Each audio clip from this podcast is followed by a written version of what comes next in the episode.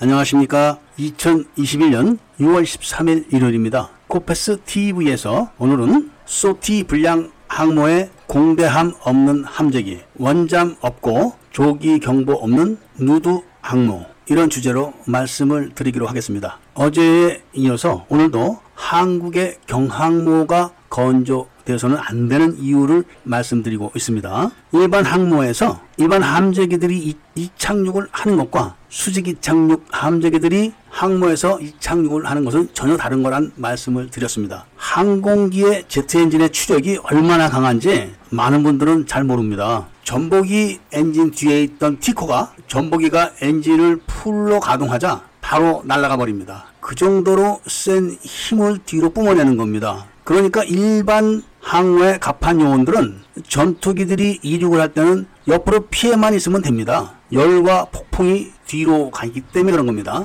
그런데 수직 이착륙 항모의 갑판 요원들은 다릅니다. 왜냐하면은 제트기의 후폭풍이 앞에서 뒤로 가는 게 아니라 위에서 아래로 내려오기 때문에 그런 겁니다. 그리고 그런 후폭풍이 일반 제트기들이 수평으로 착륙하는 것과 달리 위에서 아래로 내려올 때 엔진을 최대 출력으로 놓기 때문에 천도가 넘는 열과 함께 엄청난 폭풍이 쏟아지는 겁니다. 항공유는 등유입니다, 등유. 그 등유를 우리가 자동차를 평소에 적당한 회전수로 다닐 때는 매연이 없지만 엔진을 풀로 밟아대면 매연이 막 나옵니다. 그런 것처럼 수직이 착륙기들이 착륙을 할 때는 센 압력과 열만 나오는 게 아니라 배기 가스들도 많이 나옵니다. 그러니까 갑판 요원들은 유도를 한 이후에 즉각 대피를 하죠. 이렇게 착륙하는 방법이 다르기 때문에 F-35B가 착륙을 하는 동안은 다른 항공기들이 이륙이나 착륙을 같이 못합니다. 다른 항공기의 엔진 흡입구로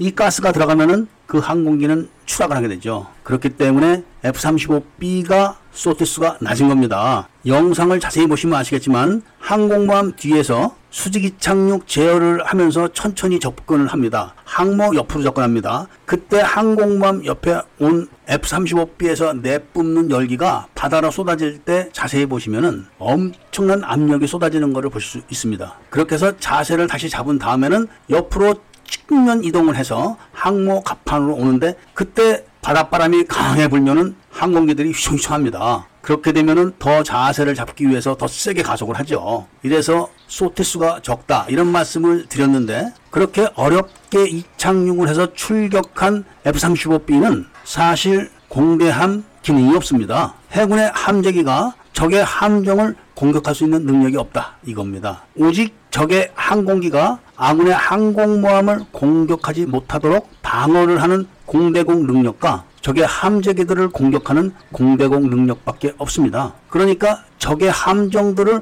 공격하지도 못하는 함재기를 싣고 다니는 항공모함이 항공모함입니까? 그러니까 앞으로 해군에서 건조하는 한국의 항공모함들은 적의 군함을 공격하지도 못하는 함재기를 싣고 다닌다. 이런 이야기죠. 그런데 그나마도 또 거기서 그친다면은 다행인데 적의 함정을 공격하지도 못하는 항공모함이 수중에서 그 항공모함을 보호를 해줄 수 있는 원자력 잠수함도 없고 공중에서 그 항공모함을 보호해 줄 수 있는 조기 경보기도 없이 알몸으로 출항을 해야 된다는 사실을 알고 계시는지 모르겠습니다. 아니 바다로 나가 봐야 적의 함정들을 공격도 못하는데 뭐로 나가겠습니까? 제가 억지로 해군이 건조하는 경항모를 헐뜯으려고 이런 말을 하는 것인지 의심을 하신다면 검색들을 해보십시오. F-35B는 해군의 해상작전 전투기가 아니라 해병대의 상륙작전 전투기 때문에 아예 처음부터 함정을 공격하는 기능을